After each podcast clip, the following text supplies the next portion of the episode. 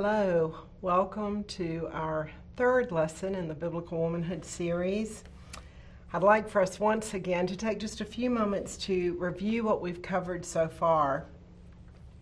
In our first lesson, in the account, creation account from Genesis 1, we learned that God created a man and a woman, both in the image and the likeness of God, and He created them equal as bearers of His image.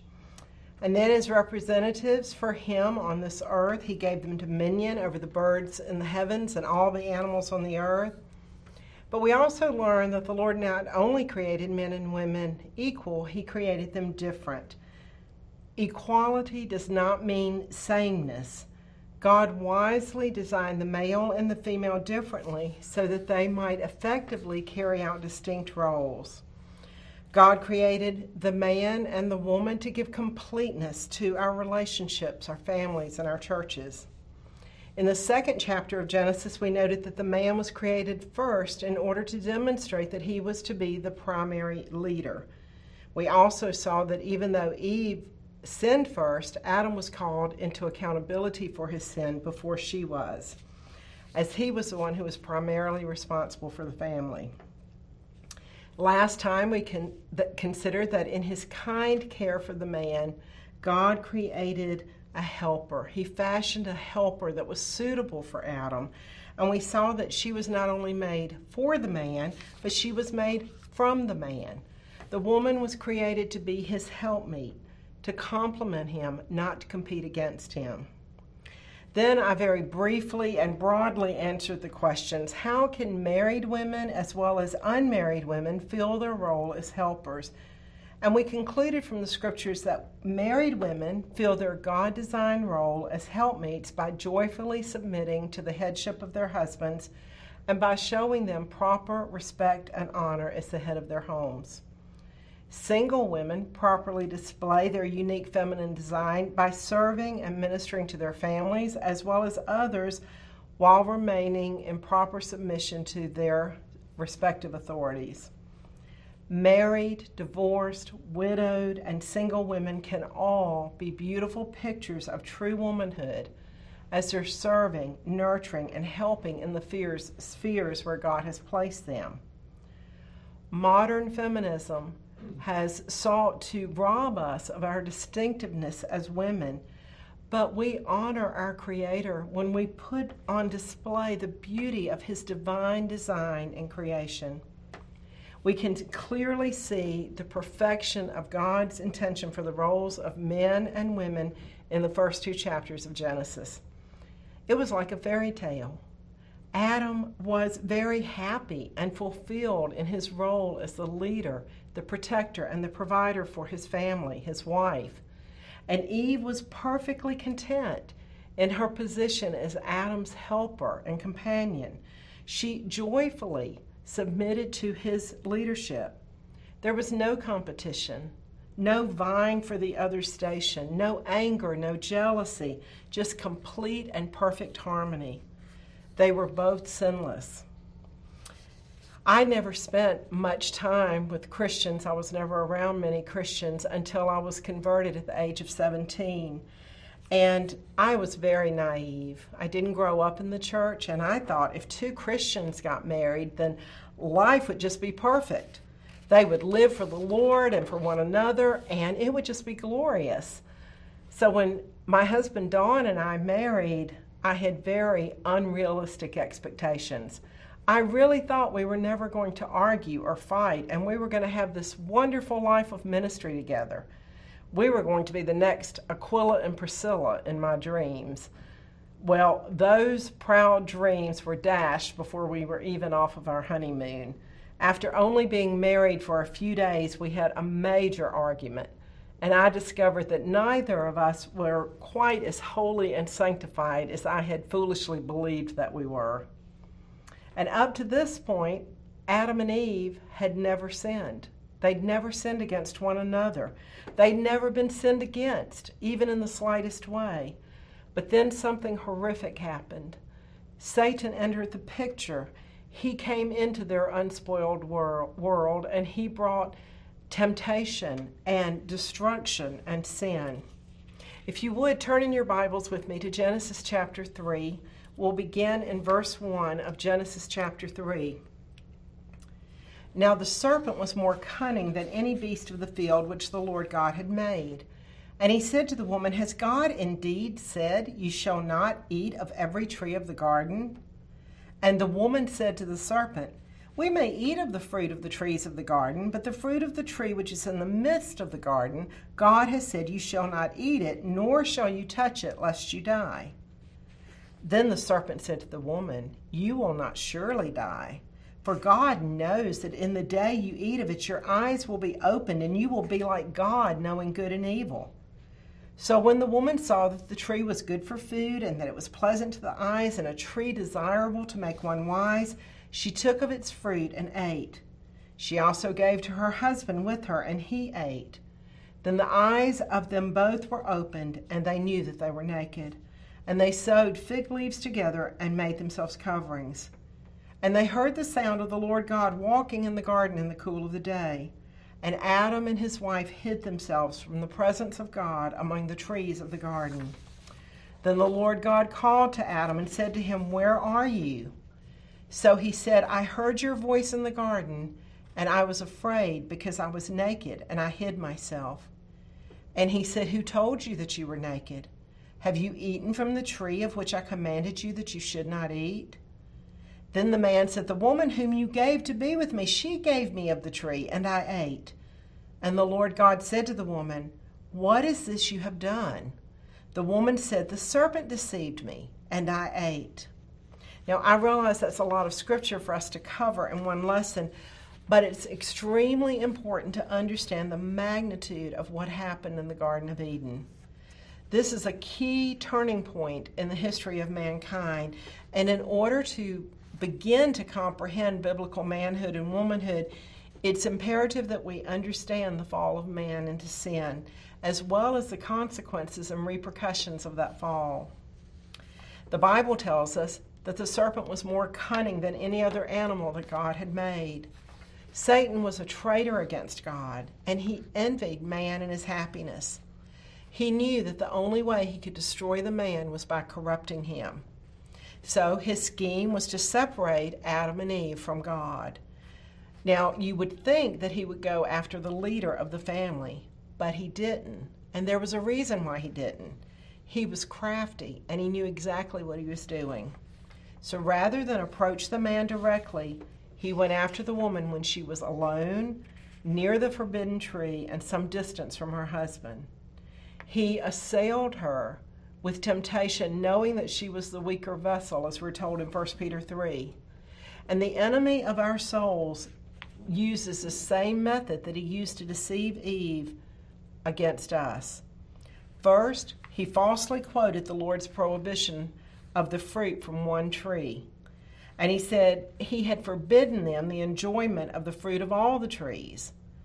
God had actually told Adam and Eve that they could freely eat from all the other trees in the garden except one. They were not to eat of the tree of the knowledge of good and evil. Then Satan slyly questioned if the partaking of the fruit was really sin. In verse 1 of chapter 3, he said, Has God indeed said, you shall not eat of every tree in the garden. He was planting seeds of doubt. You must be mistaken. God wouldn't really keep you from this tree. There's no way he would do such an unreasonable thing. Well, the first ploy didn't work. Adam, or excuse me, Eve corrected him by saying that they could eat of the fruit of all the other trees in the garden. So Satan went to strategy number two. He flatly denied what God had said. The Lord had told Adam, Of the tree of the knowledge of good and evil you shall not eat, for in the day that you eat of it you shall surely die. But the serpent told Eve, You will not surely die. He directly contradicted what God had said. It was an outright lie. And his deception didn't stop there with the denial of any danger in disobeying God's clear command. He went further in communicating to the woman that God was withholding something very special from her and from her husband. He said it would be to their advantage to eat the fruit and that God was trying to keep something from them. He not only said they wouldn't die, but they would actually gain by eating the fruit. He promised them more power and intellectual knowledge, as we see in verse 5 of chapter 3 For God knows that in the day you eat of it, your eyes will be opened, and you will be like God, knowing good and evil. He was telling them, You'll be like mighty gods, all knowing and all powerful. He enticed Eve with the false assurance that if they ate the forbidden fruit, they would be equal to God.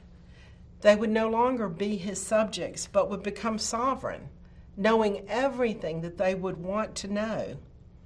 The devil brought about his own ruin by desiring to be like the Most High, and now he wanted to infect Eve with that same wish.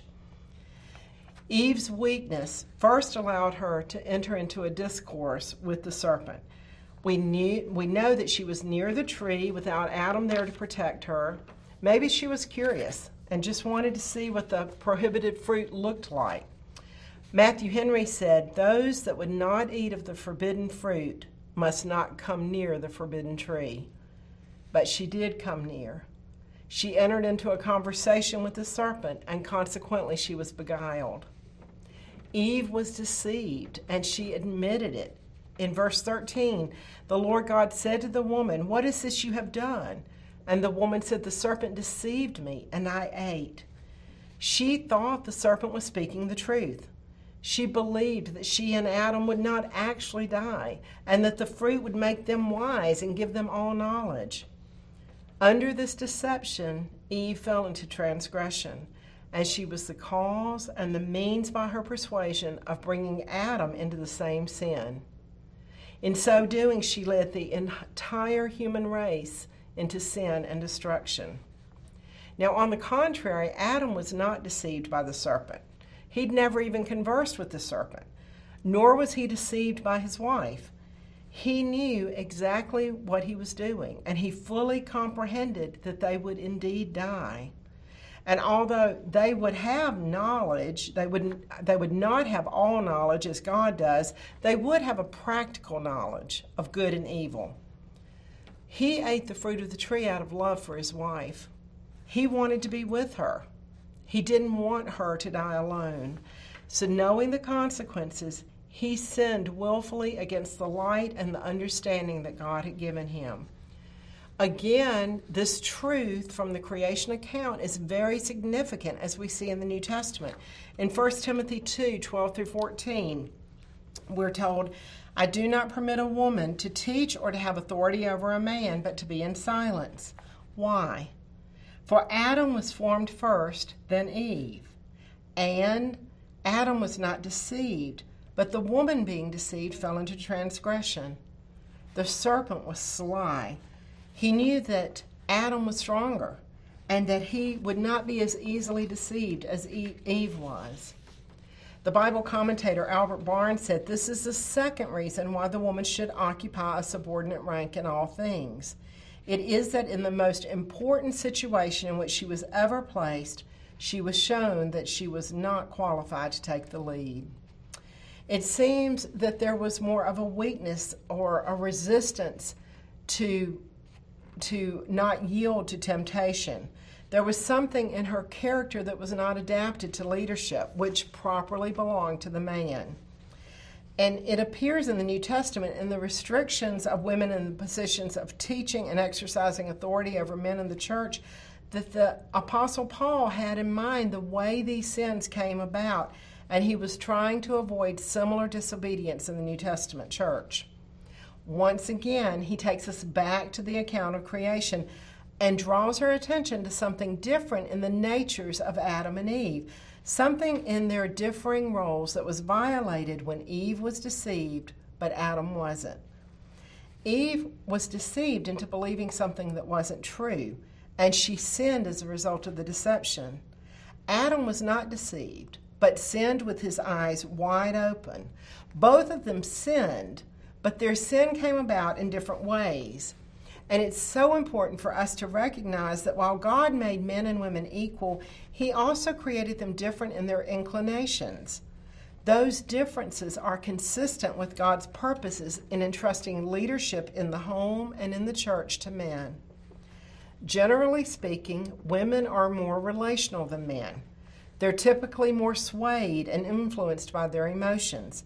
Men are more normally more given to rational analysis. Now, I realize there are exceptions to this rule, but generally speaking, this is the case. Paul knew that the more gentle, more nurturing, and relational nature of women made Eve more susceptible to deception and less inclined to oppose the serpent. There's so much that I want to draw out of the third chapter of Genesis that it would just be impossible to cover it all in one session. But before I close today, I'd like for us to consider some crucial lessons that we can learn as Christian women from Satan's beguiling of Eve in the garden. First, we need to remember that Satan is subtle and we are gullible. The serpent didn't just bluntly expose his plan to draw Eve into sin and consequently her husband with her. No, he was subtle. He didn't engage in a bold attack against her. He simply asked her what appeared to be an innocent question Has God really said? He began his dialogue with Eve by planting small seeds of doubt and then misrepresenting God's command and seeking to make his laws look unreasonable. He continued to tempt her to doubt the certainty of God's word, as well as God's love toward her and his desire for her well being. And, ladies, he does the same thing with us. If we think that we're better equipped to handle the evil devices of the enemy of our souls than Eve was, then we're foolish and we're proud and we don't really have a good understanding of our own frailties. Eve had no corruption in her heart as we do. We are more easily tempted than Eve was, not less so, due to our own deceitful hearts as well as the many unbiblical reasonings that surround us. Satan still comes in sneaky ways, and he seeks to plant small seeds of doubt in our minds. Maybe the scripture really doesn't mean that. Perhaps the feminists are right and the Bible is old fashioned and not relevant anymore. I mean, God can't actually expect me in this day and age to subject myself to my husband's authority. I'm not sure that God genuinely loves me and that He really wants what's best for me and what will make me happy. We need to recognize how spiritually disastrous it is for us to ever reason with temptation instead of immediately rejecting it and fleeing from it. Well, then Satan outright denied that God had that what God had said would actually happen. And whenever we allow the smallest possibility in our minds that there's any falsehood in the Word of God, we open the door of our hearts to false teaching, disobedience, and sometimes even apostasy from the gospel. Years ago, my husband and I knew two young men in Canada who were brothers. They professed to know the Lord Jesus as their Savior and seemed to be very sound in their walk with Him.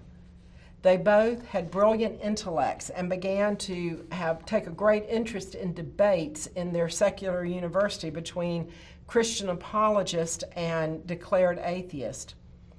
Over time, they became more and more involved in studying higher criticism, and they began to arrange these debates that, that they had been attending.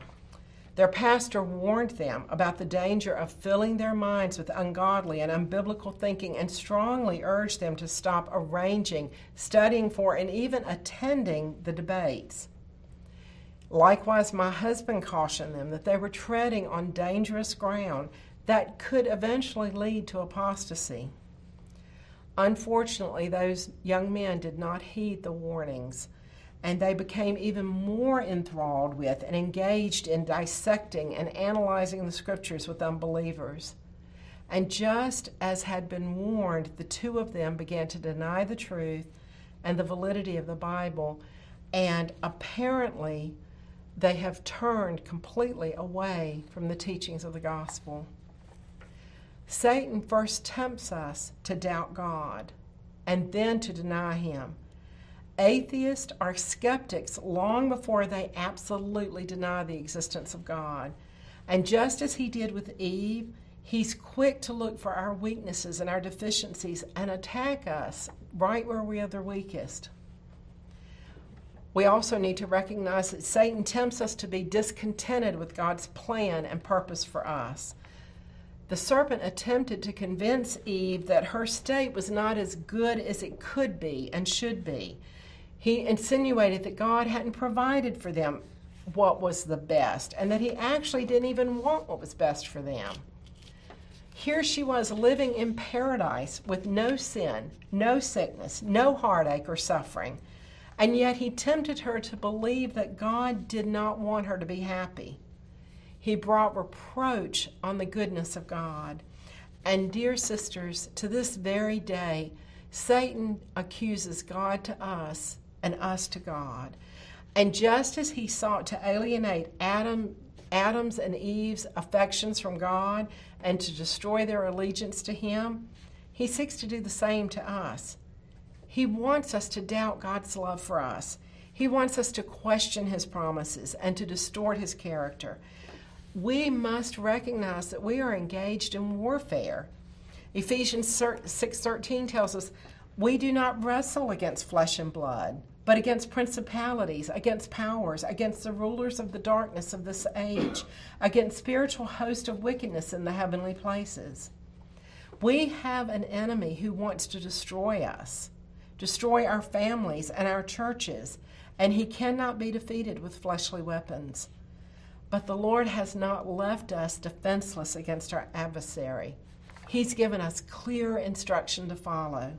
2 Corinthians 10 4 and 5 tells us, For the weapons of our warfare are not carnal, but mighty in God, pulling down strongholds, casting down arguments, and every high thing that exalts itself against the knowledge of God, bringing every thought into captivity to the obedience of Christ.